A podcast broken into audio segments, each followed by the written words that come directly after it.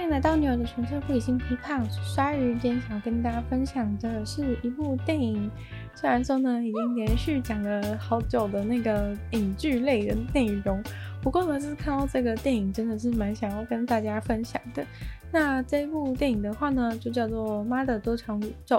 那这部电影是二零二二年四月开始上映的一部。那它现在的话呢，虽然说在微秀这种比较大的电影院已经没有在播了，但是一些小电影院，如果大家查一下的话，应该家里附近都还是会有一些小电影院有在播这一部《妈的多重宇宙》。所以呢，如果今天听完有兴趣的话，就是还是可以欢迎大家去那边看。那这一部的话呢，主要是被归类成美国荒谬主义的喜剧电影，对。我觉得是真的还蛮还蛮有趣的啦，就是有趣、轻松，然后搞笑，然后又有点动作。我觉得它这部元素是还蛮多的，然后全部聚集在一起，然后两个多小时，好像两个半小时的片长，其实很长很长的一个电影。不过看起来却完全不会觉得很累，就是它节奏很快，然后移动速度很快。虽然说很多东西正在进行，但是。我觉得就是看起来会有一种像万花筒的感觉，就是一个长得很像万花筒的电影，所以还蛮酷炫的。就是呃，我觉得理念上呢，如果有看就是《Rick and Morty》的人，应该会觉得有一些部分有些类似，就是在平行宇宙这方面有些有点类似。那有一些人可能会说这部这部电影什么看不懂，或者是一些状况的话，那你一定就是不是《Rick and Morty》的粉丝。如果你是常看《Rick and Morty》的人，应该会觉得这部超好懂，就是或者甚至你觉得平行宇宙部分根本就完全不会有，就是反而你还会觉得太简单之类的，就是设定上你还会觉得完全没什么好不好理解。但如果是不习惯这种东西的人的话，也许一下子会觉得突然有点脑袋转不过来，就是会突然觉得说，到底为什么可以这样？对，但是怎么说呢？我觉得这种这种平行宇宙啊、设定类这种东西，其实就是。你只要，我觉得虽然说这种这这一类的科幻，就是，嗯，就是好像没有什么对现实好像没有什么注意，但我觉得他对你的那种想象力的开发，还有你对，就是你拥抱新事物的能力的提升是很有帮助的。对，就是可能你平常活在日常生活当中，你会很容易。就是习惯于现在你眼前看到的那些，不管是规则、规律，或者是就是社会就是怎么运作，世界就怎么运作，这些东西很容易把你就是绑住。那你就是你多接触这些平行宇宙这种 这种科幻设定的时候，你就会比较容易去把自己的脑袋的一些想法放开来，比较容易就是让你的脑变得比较有弹性的感觉。就虽然说可能平行宇宙并不存在，或者是。或者是它也许真的存在，但是，嗯，就是你看这种东西，它就是会让你更更有办法去去相信，或者说去落入另外一种另外一种套路里面去思考。虽然说“套路”这个词平常感觉好像不是用在好的地方，但是的确就是说，如果你能够去切换自己思考的方式的话，或者是离开自己熟悉的模式的话，都是。对你的大脑很有帮助，可以变聪明哦。对，好，就是 我竟然为了推销，为了推销平行宇宙，然后讲了这么多，讲了这么多，这么多废话，但是这是有逻辑的，认真讲的话。那反正，嗯、呃，我觉得它这个多重宇宙部分，就是说，对有些人可能会觉得难以理解，但对 Rick and Morty 的粉丝，应该是觉得就是甚至是太简单，因为我觉得其实 Rick and Morty 是更加的跳痛，就是还反而不会那么，就是还不会跟你解释那么多。其实我觉得这一部《妈妈多重宇宙》已经算是。解释很多，然后我觉得这也是为什么它的片长会被拉到两个半小时的原因。就如果今天是 Rick and Morty 的话，它就是那种半小时动画就把这个内容就是给讲完，就是没有要跟你解释那些有的没的，然后全部东西都点到为止，所以你就是很容易不了解。但是我觉得这部电影算是已经算是对一般人而言友善的一个平行宇宙的的电影。对，虽然说它我不知道什么中文还是要还是要讲叫做妈的多重宇宙，就是还要加一个妈的，但是因为英文的。英文的片名就是叫 Everything Everywhere All at Once，对，就是只有讲到所有东西，就是所有地方全部都在同一个同一个瞬间，这种感觉，其实没有讲到妈的部分。不过，呃，可能他是想要想要多制造一点那种情，就是想要有比较强烈的情绪去吸引你点进这部戏。因为其实我发现，就是比如说像一些贺岁片啊那种很多脏话电影，就是好像我不知道为什么台湾人就是好像听到就是片名好像有一个脏话，大家就就是那种嗯比较有兴趣进去看。可能是我不知道是不是因为，就是其实大部分在看电影都是年轻人的关系，所以他要用这种方式来推销电影，比较容易卖出去。但反正不管怎么样呢，这部片他的这个。编剧跟导演都是是两位都是叫 Daniel 的人，然后他们两个常常合作，所以呢，就是常常大家都叫他们 Daniels，就是有两个 Daniel 这样子。那这部戏的话，我不想剧透太多，但是主要呢，主要的角色就是有，就是这是一个这是一个完全亚洲人的一个电影，然后这其实算是蛮少见的吧，对，因为其实就算到了今天，大部分的电影还是都是以白人为主，然后然后黑人就是。就是是一个他们一定要放的一个角色这样子，然后亚洲人通常都是一些那种搞笑配角，对，就是很很不好意思，就是如此这样子。那嗯、不过这一部的话就是一个完全亚洲人的亚洲人为主角电影，所以我觉得嗯，算是大家可以，大家也许会觉得比较能有共鸣的一个原因呢，就是如此。都说这是难得的全亚洲人的电影，虽然说不是真的全部，但是主要角色都是亚洲人，这件事情就非常的不容易了。那不过就是有一点令人难过的事情是，就难得拍了一部全亚洲人电影，但是就是要拍一个最能够感动亚洲人，或者说最能够触动亚洲人，让亚洲人有共鸣的心的这种电影的时候，他选择的主题是家庭，就是其实蛮可怜的，我觉得，因为就是。嗯，怎么讲？就是亚洲人的家庭算是出了名的，有一个固定的形态。那那到底是什么形态呢？其实就是一个情绪勒索为主的形态。那嗯、我觉得应该多半的人就是在听这个 podcast 的人，就是大家应该可能回想自己的家庭或者自己身边朋友的家庭关系，应该都是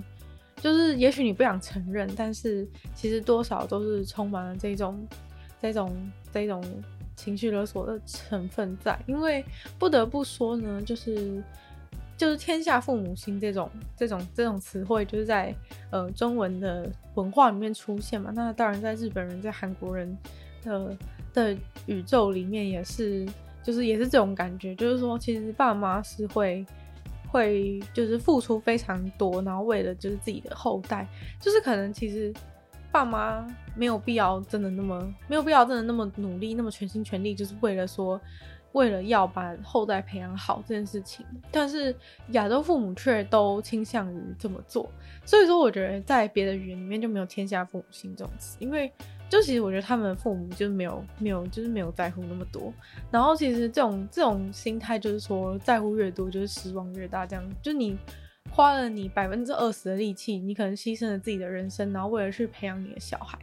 然后所以到最后你小孩真的出来出现长大，然后做的不怎么样的时候，你就会觉得说，你都会觉得说，天哪，就是我那么努力，然后呢，我付出这么多，然后赚钱养你，然后结果你就你就这个样，这种感觉。但是在小孩心态就会觉得说，就是那种我又没有。我又没有，我又没有求你牺牲你的人生。就是如果你就是当个，就是你不要付出那么多的话的，就是其实我们的家庭关系会更美好。因为其实就是因为，嗯、亚洲父母付出了过多，然后导致就是这一切变成一个恶性循环。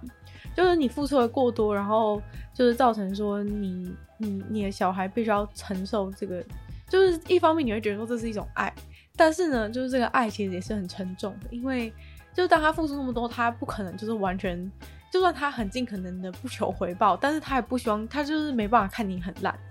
就是你如果想要放弃自我或者想要耍废的话，他们就会觉得说，就是他都花那么多，就是他都花那么多心力，就完全不符合投资报酬率。但是其实这本来就不应该，就其实家庭关系本来就不应该以一个投资报酬率去去形容，然后一开始也不应该下这么重的本。虽然说。就是这个是一个没有人就是在亚洲社会里面无法跳脱的一个无法跳脱的一个一个结，就是真的是一个生命中的结，就是这是亚洲人完全无法跳脱的生命中结，就是父母就是觉得说他一定要把自己就是毕生累积的能量全部都全部都就是传导给他的小孩，然后他小孩就是就很像有点像是那种大家不知道大家有没有办法想象那种，好像你要传导一个能量，然后你就是发射一个超强的冲击波到另一个人身上，你要把你毕生的能量全部传给他那种感觉。但其实对方呢，就是他还是一个未成型，然后还没有，就是也不太知道，就是还在一个混沌当中的一个人，就是他这个小孩，他其实。还不不就是他，就是才刚出生嘛，才刚活在这个世界上，他其实也搞不清楚，就是说到底到底要干嘛，或者是说就是对自己人生没有什么目标等等的，所以其实他就是一个不稳定状态，然后也没有办法承受那么多能量的一个一个一个肉体，然后这个时候就是你传输，你就是那么传输那么多能量给他的时候，他其实多半就是身体承受不了。然后就是会产生一些家庭的裂痕，还有那个小孩本身的阴影面积。然后他接收不良的这个这个父母这边也会觉得说，就是我就是把我的我的毕生精力全部传给你，然后结果你竟然接受不了，到底是什么状况？然后所以呢，就是呈现一个两败俱伤状的的形态。通常呢，唯一成功的就是只有那种真非常优秀的父母跟非常优秀的小孩，就是因为这个小孩他够优秀，所以当他父母传东西给他的时候，他就是无痛的。接受了这些，无痛的接受这些，例如说那些就是那些很会拉小提琴的，就是那种世界最会拉小提琴的那种，就是那种儿童天才，有没有？就是那，就是下面会有一大堆白人在下面拍手，然后就说哇，就是这个，就是就是又来了一个好会拉小小提琴的亚洲人那种感觉，就是虎爸虎妈的那种成功的案例，其实都是因为他的小孩足够的优秀，然后才有办法就是去去去顶住这个顶住这个。压力山大的的压力这样子，然后还有去去好好的接受，就是他父母对他的栽培。对，就是我当然知道说父母是很希望可以好好栽培，但其实真的要讲话，就是父母心中期待每个人都是那个 one percent，可是其实世界上就是就是九趴人都是一个普通的人。就是都是一个普通人，然后可能没办法接受，就是接受啊小提琴、钢琴啊，然后画画、书法各种才艺班的一个训练这样子。其实大部分的人就是连自己的本业都，就在成长过程当中，连顾好自己的本，就是顾好学业这件事情都已经很困难。所以呢，就是这是一个，这是一个必然的悲哀的一个结果，就是。就是当父母很努力想要想要栽培小孩的时候，其实小孩时常都栽培不了。然后，其实就算那些成功案例好了，就算那些站在舞台上面发光发热的拉小提琴的那些儿童天才亚洲小孩也好，其实他们表面上就是看起来像他成功接受那些能量，可是其实你并不确定说他的心还是不是完整的，因为。有一些人，除非就是说他真的是他自己本人也非常热爱拉小提琴这件事情，他就是真的很想一心想要成为小小提琴家，要不然其实就算是那些在舞台上的儿童天才，他们的心理阴影面积也有可能非常的大，因为别人都在那边玩的时候，就因为他就因为他拉小提琴成功了，所以他就得在那边一天二十四小时拉小提琴。就你知道那些网络上那些那个拉小提琴的那种，就是。儿童天才的影片下面都在讲说什么，就会一直一直讲一些很白痴的笑话，就是会有一大堆人在下面留言说什么什么什么他一天什么他一天二十四小时，然后就是有四十八小时都在拉小提琴，就是一直在讲一些这种这种智商笑话，就是说他们其实是没有任何的，就其实这个笑话也是展现出他们其实没有任何的人生可言，就是他就是因为他很会拉小提琴，所以他。一天就是四十八小时都要拉小提琴，但是一天根本没有四十八小时，所以就代表说他到底有多么多么的没有没有办法没有没有正常生活这种感觉。所以其实就算是这种成功案例，他也是就是他也未必是一个，他也未必他的家庭状况也未必是在一个良好的状态，这样就还蛮就还蛮好笑，但是也蛮还蛮惨的。对，就是其实大家。就是互相互相这样子恶性循环，是说等到这些小孩他自己他以后长大之后，他还是会用一样的方式再去对他的后代。这也是为什么就是亚洲人千年都走不出这个轮回的重大原因，就是因为就是其实这这个这种情绪勒索模式的家庭关系跟家暴的状态其实是有点有点类似，类似是在于说，就是因为就是在所有家庭关系当中，就是你的爸妈会你的爸妈如何对你，其实就是。其实就是你你你唯一知道的一种家庭的方式，因为其实你没有机会去知道别人的家庭是怎么样，然后就算你知道，也是只是从别人的口中得知，或是你用眼睛看到，或者是你在连续剧上面看到，其实你没有办法真的你没有办法真的吸收进去。就是大部分人都是为什么会一直就是进行就是家庭关系为什么会一直复制的原因，就是因为你唯一知道的家庭关系，或者你唯一知道怎么互相家家人是怎么样相处的这个观念，就是是从你的。就是是从你你原本的你原本你自己的家庭当中学来的，等于就是说呢，你爸妈怎么做，其实你未来就会怎么做。就算你再怎么讨厌你的爸妈，就是再就算你当年就是再怎么讨厌你爸妈，然后发誓说我以后绝对不要成为这样的爸妈，其实抱很抱歉，就是你以后就是会，就是只是或多或，只是程度多少，就是你能够抵挡这个命运多少的一个问题而已。就是你也许可以把伤害降到低一点，或者是也许你会更加的放大。就是或许你在遇到真的遇到那个状况的时候，你反而会就是把你把你就是把你爸妈的那个状况还更放大，就是就是这个是因人而异，但是就是会复制这一点是完全跑不掉，就是这就是为什么你说家暴的人就是以后还会家暴，就很多有一些有一些那种男生，就是他可能小时候是被他爸爸家暴，但是他长大之后。就有一些男生，他可能小时候是被自己爸爸家暴，然后他可能就是呃，也不一定是男生啊，就是有可能是妈妈家暴。但反正不管怎么样，就是假设说你小时候被被。自己的自己的父母亲家暴的话，你就算你小时候是那个家暴的受害者，你觉得非常的痛恨这一切，然后觉得说自己长大之后一定不要再去家暴，但其实很很高几率就是当你遇到问题的时候，你就是会选择，你就是会选择动手打人，因为这是你唯一知道方式，就就是真的没办法，你在那个。你在那个状况，你平常理性状态下，你可能会一直告诉自己说，就我最讨厌人家就是打，我就是在打，就是用这种欺负弱小方式打人。但是等到你真的整个状况，你真的跟你的、你的、你的后辈就是发生这种冲突的时候，就是你唯一知道的方式就是动手打，所以呢，你就是手就伸出去了。然后你可能事后很后悔，但就真的没办法。但是其实你的爸妈当时也有可能打完之后很后悔，但真的就是。但这就是有点，就是你必须要很，就是用全一生的力气去抵抗这个，抵抗这个命运的感觉，是非常痛苦的。那所以其实我觉得，就是这部戏，就是 《妈的多重宇宙》，就是好像，很像就是诉说了，就是每个亚洲家庭的一个很惨烈的状况。那它主要就是这个部分可以讲，反正没什么好剧透。就其实是他，嗯。就是有一个男主角跟女主角，然后他们是在美国开洗衣店的一个美国开洗衣店的的的亚洲人这样子。那他们其实是呃来自香港，就是当年就是他们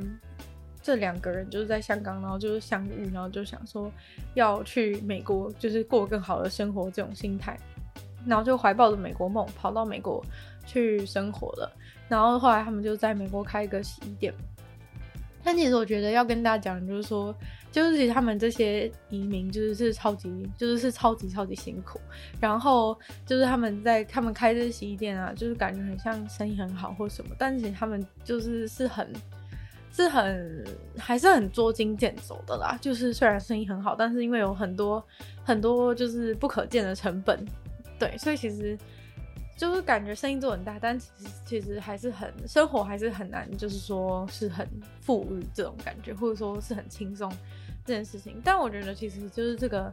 移民，就是亚洲人移民的这个状态，其实是加剧了加剧了这个亚洲人情绪勒索的的家庭环境，因为其实你在。你原本你如果没有移民的状态之下，你就是在亚洲当一个普通的亚洲人的话，就是你没有那么，你其实没有到就是那么的辛苦，因为这就是你熟悉的环境。但是其实当这个移民，为什么移民家庭就是会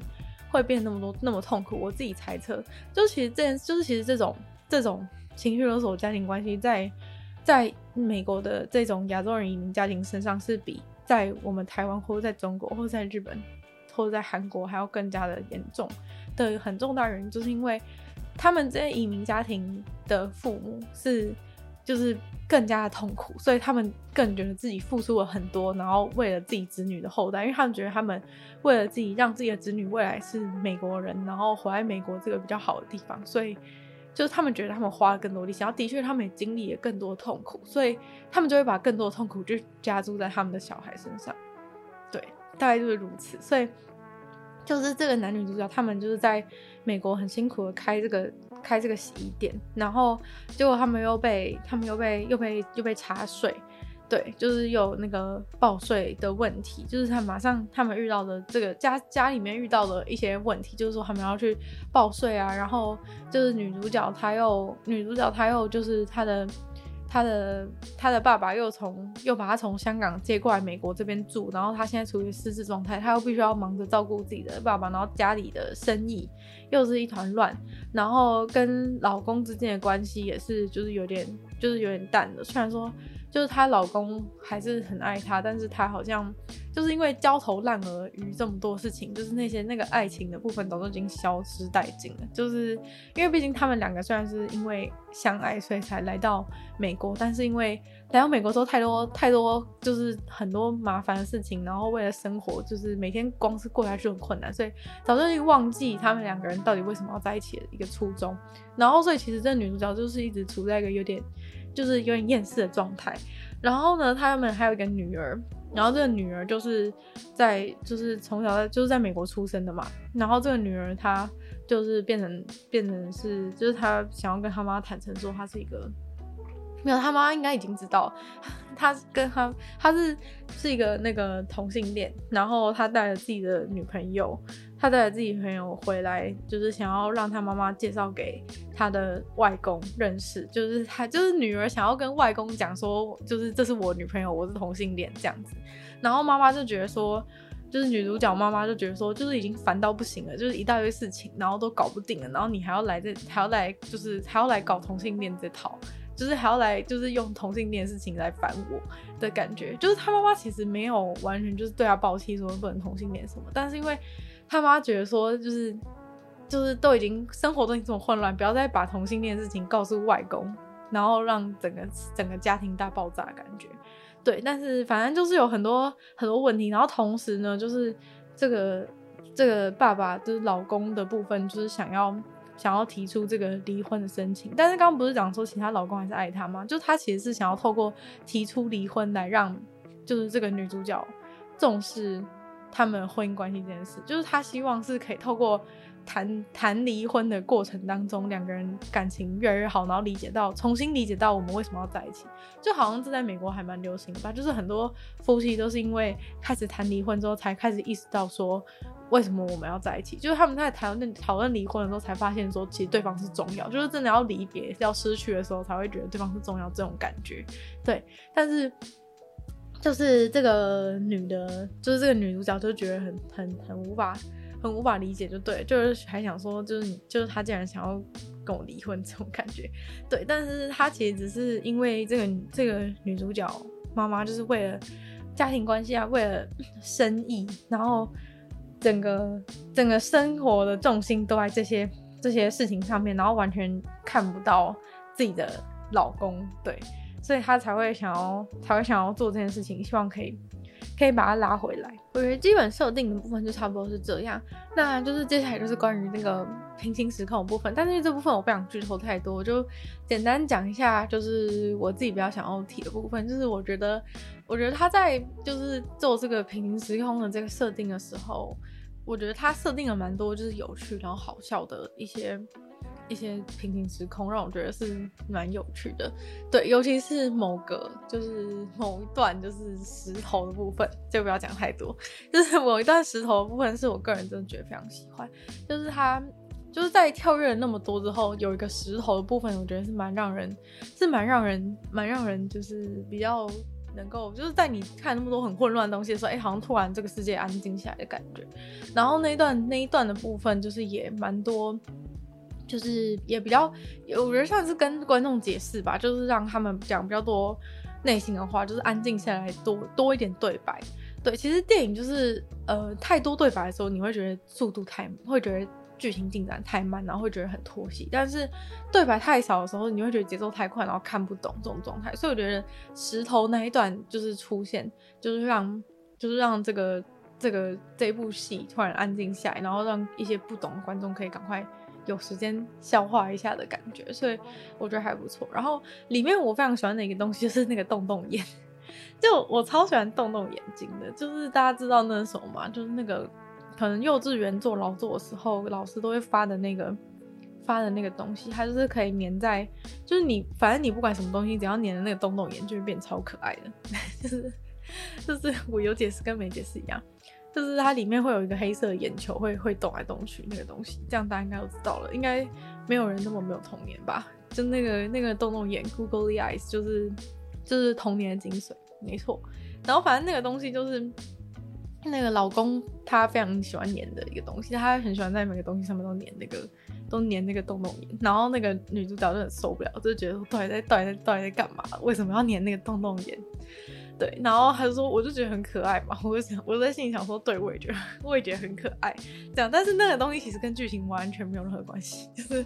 对剧情的重要性完全没有。但是就是一个。就是一个个人喜欢喜欢的东西这样子，然后其实它里面设定有一个东西是那个是那个 bagel，就是 bagel 就是那个长得像甜甜圈的那个东西，他他把它设计成那个黑洞，然后还有设计成设定成一个虚无的概念，让我觉得还蛮有趣，就是还蛮强的。我觉得，对，我觉得其实整部戏还有一个很大重点就是强，就是他就是想到的一些就是很强的设定是会让人觉得还蛮好笑的，对，所以。我是觉得还蛮，我是觉得还蛮讨喜的。那个就是他把他把 bagel 设定成一个虚无，因为它就是中间有个洞嘛，所以就是很像是一个可以通往虚无的，可以通往虚无的一个地方。然后其实这部戏啊，它英文叫做 Everything Everywhere All at Once，其实就是说，就其实每个，它其实这句话很明显就是说，其实每个东西每个地方都在同个同个同个瞬间，就是在讲这个平行时空的部分。但其实就有点那种。那种一即是多，多即是一的的感觉。然后，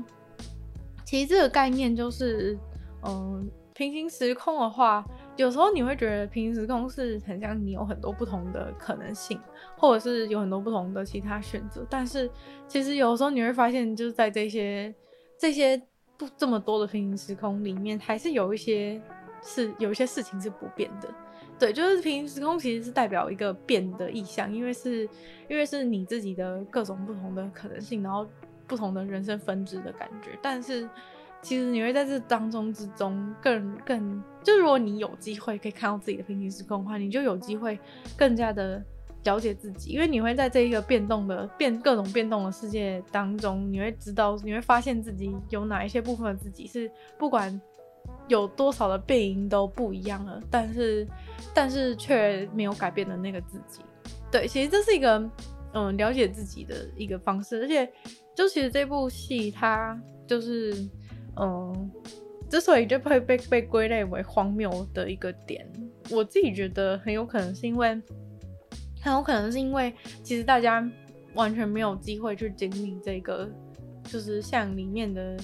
的女主角里面有拥有到拥有过这个超能力，就其实大家现实生活中是没有机会，就不管平行时空存不存在，大家应该是不太有机会可以去可以去看见自己其他平行时空的自己。对，所以其实荒谬点就在于这里，因为嗯、有些事情是你看了这些平行时空之后，你会。你会了解到的，例如说，就是可能当你看了这么多的时候，就有点像是你用上帝视角在看自己的各个人生分支之后，你有时候你可能就会觉得自己很渺小，或是觉得自己现在眼前在执着的一些事情其实一点都不重要，这种感觉。但是呢，其实矛盾点就是在于，其实我们没有机会去变成那个上帝视角，然后没机会看到各种不同形态自己，就你也不会知道说，如果你做了另一个选择，自己后来会有什么样未来发展。就这些事情对于我们。现实生活中一般人是不可能去体验的，所以，呃，荒谬点就是在于说，我们就这个电影里面，可能因为他他有机会去体验到这些事情，所以他能够他能够就是开窍，或者说领悟到一些事情的真理。但是其实现实中我们可能是没有机会，对，重点就是在于现实中我们可能是没有机会，所以有点像是，嗯、我们。我们就是做了那么多，然后做的就是我们到最后还是被困在这个，就是被困在我们自己的现实生活这一条线当中。就即使这个世界上可能有很多平行宇宙，然后我们可能有机会做出很多不同的决定，但是到最后，因为你没机会去看到那些，所以其实多数人都还是都就算看了这部电影，然后理解到这件事情，还最后还是会被困在自己的这个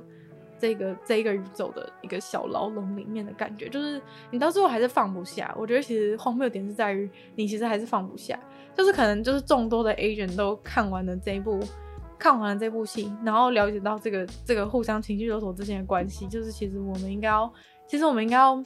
懂得去。懂得去懂得去放下，然后懂，然后想办法去脱离这个不好的恶性循环等等，或者说懂得去跟自己的家人和解等等的，也许就是看完就是应该要这么做。但是其实到最后你回到你日常生活中，你就会觉得，你就看看自己的家庭，然后就觉得说，嗯，好像其实不太可能。这种感觉就是你你就会看，你就会觉得说，其实很多事情你还是改变不了。就是你看完这部戏之后，你就觉得说，对，因为就我就是因为没有，我就是因为没办法，我跟我的妈妈就是因为没有办法去体验这个平行宇宙，所以我没有办法，我没有办法就是去和解这种感觉，对，所以我觉得是，我觉得这就是这件事情的荒谬之处。然后其实荒谬之处，通常也就是就是可悲之处，或是令人遗憾之处吧。因为其实多数人就是。多数人就是没有在没有超能力的情况下，可能就没有办法成功的、成功的去去和解。然后全世界就是在有这部戏，就是希望可以点醒全部全世界的那个亚洲人家庭之间的这种恶性关系。但是看完之后，大家却还是只能还是只能原地踏步，因为嗯，就是太难跳脱了。我觉得，就算看完这部戏之后，但是大家没有平行宇宙状况，其实每个人都没有办法去。每个人都没有办法去真的、真的、真的放下，然后真的理解到自己的渺小，或是真的、真的看见就是自己现在的盲点这种感觉。所以你就算理论上了解这件事情，回到你你自己的家庭，然后再面对你自己的父母，或是面对自己的小孩的时候呢，就是这个悲剧还是一直不断的重演。现在讲起来，其实真的觉得这部戏还蛮还蛮佛教，就是。这个 everything everywhere all at once，其实就是真的是那种一即是多，多即是一的一个概念。因为其实这些平行宇宙啊，然后，然后一跟多到底为什么可以是同一个？其实就是因为，就是因为一跟多，然后平行世界这些东西，其实都是一种，都是一种现象。对，我不知道这样讲会不会让大家觉得太抽象。不过就是，嗯、呃，我在 简短的时间内尽量尽量解释一下，就是，嗯。就是我们现在看到的各种东西都是都是一种都是一种现象，然后这些东西就是并不是对佛教来说，其实它并不是一个并不是真实的，就是这些现象其实并不是并不是真理。对，那所以就不管是不管是一还是多，其实他们都可以是同一个东西，因为它只是一种表现出来的形态。那其实就像就像这个平行宇宙也是一样的，为什么他会觉得 everything everywhere all at once，就是因为。就是即使有这么多的平行宇宙，它其实还是在同一个，都是在同一个点上，其实它都是同一个执着的点上。然后会觉得还有一个想要佛教的原因，也是因为这个执着的事情。因为，嗯，就是其实这些，嗯，亚洲人之所以永远就是走不出这个轮回的原因，就是因为，就是因为他他们一直执着于那一些那一些小事情，然后没有办法去。嗯，举例来说讲比较简单，就是说，比如说在这个家庭，在这个家庭关系当中，就是有的时候，你只要去接受一些事情，或者你只要去放开一些一些事情，你要不要那么一直去在意，然后钻牛角尖的话，其实这个这个你们的家庭其实是可以很和乐融融的。但是因为你就是一直要一直受不了一些事情，然后觉得你的小孩就是你的小孩就是好像成不了气候，然后。然后呃，可能就是同性恋啊，怎么样这些事情，你一直去执着他，然后所以导致说你跟你女儿关系都关系都没了，对。但是你如果能够就是退一步去看这个自己的话，你就会发现，就是你到底是觉得你跟你女你拥有你的女儿，然后跟你的女儿关系好比较重要，还是你去在乎他到底是不是同性恋的问题，或者说他到底是不是一个失败？失败的人的问题比较重要，就是你其实你退一步的时候，就会觉得有些事情的轻重变得比较明显。但是你在当下的时候，面临这些面临这些现象的时候，你会就是受不了，就觉得你就是受不了同性恋这件事情，就是受不了这件事。然后就是女儿方面也是啊，就是她可能觉得她妈妈就是。他可能觉得他妈妈就是就是怎么样怎么样，然后一直管他什么很讨厌之类的一些一些事情，然后导致他可能就是想要想要离家出走，或者气到想要把他妈给干掉之类的一些状况，就是你可能会有这些这些心态。可是到最后呢，就是你还是会，就我觉得在这部戏当中也是，就是你可能觉得就是这个就是女儿可能觉得妈妈很烦或者是怎么的，但是你到最后就会发现，就是你还是，就其实每个人心中都还是都还是，就是希望自己的父母是爱自己的，应该是这样讲，就是没有人没有人不希望自己父母爱自己，但是很多人就是在很多人就是家庭关系就是坏掉的状况之下，他们就会觉得说。就是我又不需要，我又不需要我爸妈喜欢我，就是我自己一个人也可以很好之类的。就是其实有蛮多，尤其是离家出走的人，蛮多蛮多人都是这种这种心态，就觉得说我又不需要之类的，会有这种会有这种想法。但是其实到最后，你就会发现你内心深处就是还是缺少一个东西，然后你一直去，你一直去，你一直去想要用其他东西填补，但填补不来的原因，就是因为你其实就是想要你，你其实就是想要你爸妈爱，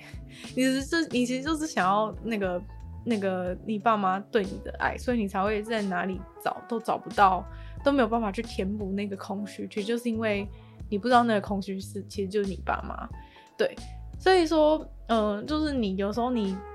你就是在在乎眼前的事情，就是说在乎说你爸妈不愿意接受你的某些事，所以你就要一言不合就就离家出走。但是如果你能够你退一步的时候，就会发现说，其实你到最后还是需要你爸妈爱，那当初干嘛哦？你何必要？何必要搞这一出，然后绕一大圈这种感觉？但其实这个世界上大部分事情都是这样子，都是绕一大圈之后你才会才会了解。我觉得这也是为什么它是一个荒谬主义的原因，因为其实荒谬主义就是告诉大家。就是很多时候，你其实人很多时候都在做一些没有意义的事情。就是人虽然说一直很努力在找找一些有意义的事，但其实多半时间都在做没意义的事。然后那个最，然后你追寻到最后，你就会发现你又绕回一个原点，就是其实一开始早就已经有意义了，是你中间把它搞得没意义，然后最后才发现就是有意义的东西一直都在身边。所以，嗯、这就是我觉得这就是他被归类为荒谬主义的原因吧。因为就是你一开始什么事都不要做的时候。就是说家家里的人都没有互相吵架，没有互相情绪勒索，然后就是最初圆满的时候，你你刚成为一个婴儿诞生在这世界上的时候，那个时候其实就是最圆满的。但是随着你长大，你们家庭开始出现关系，就是关系的问题，然后互相互相就是产生矛盾等等的，然后面临就是家庭的分裂，然后最后你再发现说，哦，其实你还是很想要，你还是很希望你们家人待在一起的，然后最后又绕回原点，就是你花了好长一段时间才去把它和解回来。然后才，然后才发现说，哦，其实当其实好像当初你出生是婴儿的时候，你们家的你们家就已经是一个圆满状态。到底搞了那么久，到底在干嘛？而且更惨的事情是，其实很多人都最后没有走回去，就是最后就是已经就是拜拜了，就是最后都没有机会走回去。所以，就是这就是一件比较比较可怜的事情。然后在这部戏里面，就是大家因为他们其实是有这个平行宇宙嘛，所以。所以可想而知，就是他们能有的可能性是比我们还要更多的。就是在我们的世界当中，我们可能没有机会去用上帝视角看自己，所以可能没有办法发现自己的盲点。就算我今天讲完，大家还是会觉得说又不是在讲我。我觉得其实就是这样，就是就算今天讲完，大家还是会觉得说又不是在讲我。哦，的确啊，其他人可能真的是这样，就是你会有这种，你会有这种，你会有这种心态，但是就是这就是没有多重，没有多重宇宙，然后没有平行世界的。的时候，你就会没有办法抽离，没有办法抽离自我。对，就其实抽离自我是很重要的一个环节，因为你只有你只有离开你现在的这个主观意识的时候，你用一个客观客观的角度，就是你在看一个看他人的方式去看自己的时候，你才有办法突破一些盲点，或是看到说，哎、其实什么东西才是真的重要的。对，就是这些东西都是要在你有一个距离的距离的美好的时候，你才有办法去。去体认到，所以说就是每个人就是能够能够能够抽离自己的能力，其实是影响你能不能幸福的一个很重大的原因。但我觉得这真的很难啊，所以其实就算做不到的话，也不用太也不用太就是执着于自己做不到去抽离这件事情，因为如果你就是去执着于自己做不到抽离的这件事，其实又是另外一种执着，然后你会陷入另外一种痛苦，所以。就是说，建议不要，就是觉得就是算了啦。我觉得很多事情，很多事情，你如果能学会，就是在一些很重要的一些点上面，你如果能够觉得算了的话，那其实你就你就已经成功了一半。所以就是，也许不用，也许不需要，不需要平行宇宙或者多重世界，你就能够，你就能够这样的话，其实是蛮是蛮蛮庆幸的一件事情。那我觉得这部戏的话呢，最主要就是我觉得最有共鸣的一定是美国的移民家庭的亚洲人。对，就是住在美国的亚洲人最有共鸣，然后再来的话就是全全世界的亚洲人。我觉得虽然说里面呢，它可能有很多点啊，或者一些梗啊，不管是开洗衣机、开洗衣店啊，或者报税啊这些事情，是可能我们一般的亚洲人比较没办法体会，或者是其，或者其实他们其实更辛苦，因为他们还要就是去融入那边的生活等等，这部分可能我们没办法去理解。但是我觉得这真的是一个，就是一个那个。宇宙宇宙的亚洲人都互相会共鸣的一些事情，里面都是有出现，就是这种，对，就是我觉得也许其他种族的人看都会觉得很傻眼，就是会不懂说到底有到底在纠结什么。对，我觉得我觉得会，因为其实连我都有的时候会有一点觉得受不了，觉得说就是这就是觉得亚洲人到底在纠结什么。对，但是其实现实生活中大家就是真的这么纠结，所以我觉得其实其他种族的人可能真的会真的会看不懂。但是我觉得，如果就算看不懂好了，就算你活在一个幸福美满的家庭，导致你完全看不懂这部戏的话，你还是可以把它当成是一个一个喜剧来看。所以我觉得，就是各种不同层次，它都可以是一部不错的、不错的、不错的戏。这样子，对，就是它还是很多很多搞笑的地方，是真的我觉得蛮好笑。例如说，像他们会就是一些要满足条件的时候，会做一些怪动怪怪动作，我觉得那种蛮有创意的。然后我觉得里面的那个。我觉得里面的武打部分也蛮好的，就是那个动作设计真的蛮厉害。因为就是可能它它不是那种正统的武打，但是就是在打斗画面那些动作的拍摄上，我觉得是很流畅，然后动作设计是很很有趣的。因为老实说，我觉得我个人不是那种很喜欢看很喜欢看电影当中的打斗画面的人。对，因为我觉得动画的话 OK，因为动画的话它是有非常多华丽的华丽的特效，所以会让人觉得很酷炫，然后眼睛受到足够的刺激。但是我觉得一般电影当中打斗画面，我都觉得就是大概打了大概超过三十秒，我就开始觉得无聊了，因为就是人人类的打斗其实就那样而已。就是那些动作，然后如果你不是那种什么专家的话，其实你也看不出来他那个动作或是那个招式有什么东西。然后那些人也不会像动画里面就是在那边喊喊招式，所以就是电影里面无的打斗画面，我通常都觉得比较偏无聊。但是因为这部戏它就是比较强一点，所以它打斗会加入一些奇怪的物品的元素，或者是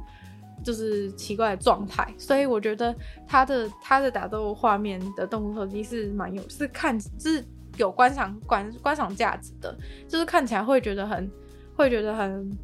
嗯，就是会觉得有趣味性，然后又有打斗的刺激感，所以我觉得是还蛮还蛮有趣的这样。然后，然后我觉得服装设计部分也是一个超大亮点，就是里面那个因为平行宇宙的关系，所以他们会有各种不同的样态，然后在各个平行宇宙中，你可以看到他们不同的造型。然后服装的部分，我觉得是非常的精致，就是服装部分是超级华丽，像就是里面女儿穿的每一套，我我超想穿穿看，就是就是很酷，就是她她虽然说那个画面可能只为了出现，只为了出现几秒钟，因为平行宇宙不会一直不会一直演那个平行宇宙嘛，所以就是那个那一套衣服或是或是妆发可能只会出现一下子，可是她你仔细去看，她真的做非常精致。就是我觉得真的会想要做一个，就是感觉应该会有，应该要 YouTuber 做那种去模仿、去重现它里面每一套衣服的那个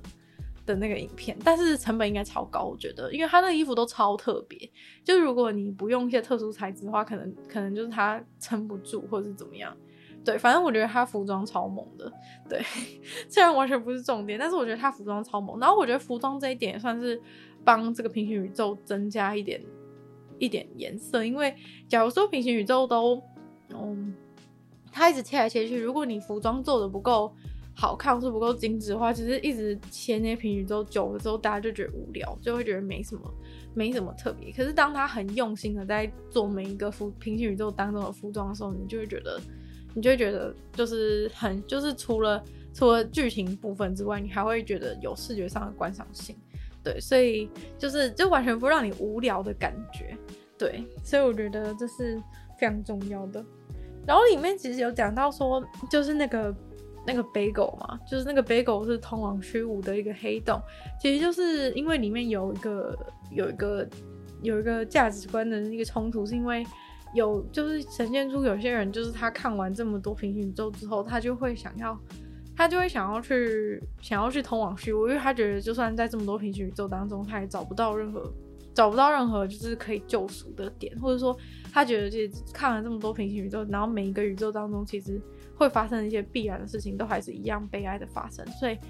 就会想要放弃，就是有时候你在现实人生当中，就这算是一个平行宇宙的缺点。有时候你在现实人生当中，你会觉得说某些事情没办法，没办法成功，只是因为就是是因为某些机缘巧合的因素没办法成功。但是当你看了所有的平行宇宙，然后发现每一个平行宇宙当中的你都在某件事情上面失败的时候，你就觉得很绝望。就是你会觉得说，都已经有这种一百种可能性跟一万种的机会，你还是失败，你就觉得说，那我真的是一个失败人。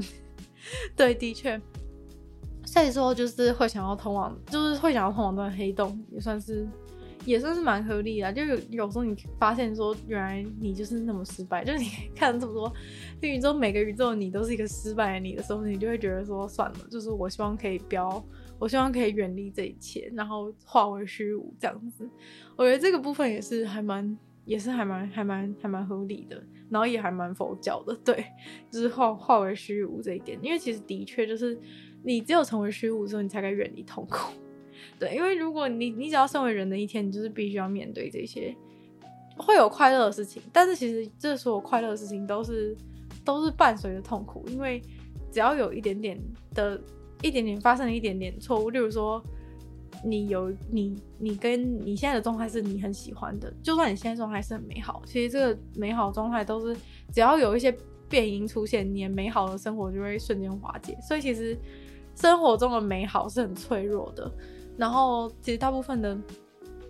人生当中的快乐都是都是很容易，因为是快乐，所以很容易变成自己痛苦。就很像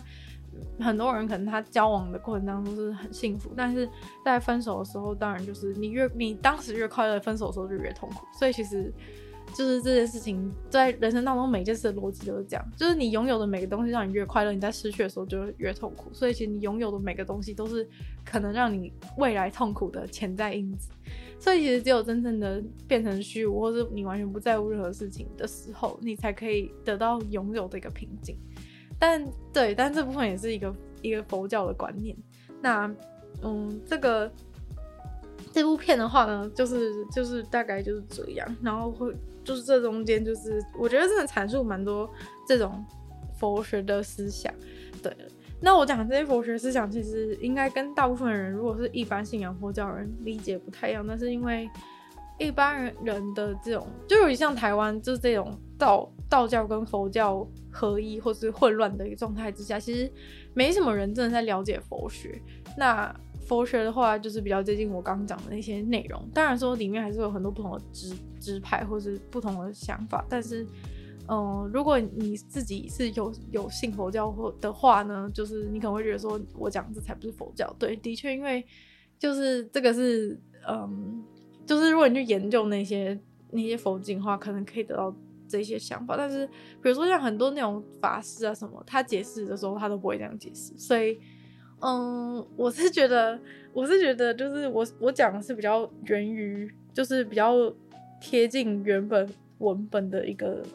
想法，但是可能现在大家看到的这些佛教支派或是那些法师在解释，都是他可能会比较用自己的方式去诠释，因为为了贴近大家的生活或是让大家接受，所以其实没有那么深的一个哲学思想在。那今天女友纯粹不理性批判就差不多到这边结束了。再次感谢订阅赞助的会员 James、Jason、King、毛毛、黑牡丹、LZ、喜欢秋千还有 ZZZ。那就希望有意愿继续支持鲨鱼创作的其他朋友，非常欢迎就是加入 Patreon 的会员。那如果喜欢这集的节目的话呢，就欢迎大家把这集的节目分享出去，给更多朋友知道，然后让大家早日的脱离轮回。那就希望大家可以有机会的话，把自己的节目分享，就在 Apple Podcast。就是留星星写下评论，然后真的很欢迎大家跟我讨论这些内容，因为自己也觉得很有趣。然后如果大家对就是我解释的一些东西有有问题的话，都欢迎跟我讨论。然后呢，就希望大家都可以更加 热爱自己的，更加热爱自己现在的生活。对，然后多多放下一些事情，不要再钻牛角尖了。这样，那如果有时间的话，非常欢迎大家去收听我的另外两个 podcast，其中一个是鲨鱼会用十分钟的时间跟大家分享国际新闻新资讯，另外的话是听说动物，当然就是跟大家分享动物的知识啊。那可以去订阅我 YouTube 频道，追踪我的 IG，就希望就是纯粹不理性批判，继续在每周三跟大家相见。那我们就下次见喽，拜拜。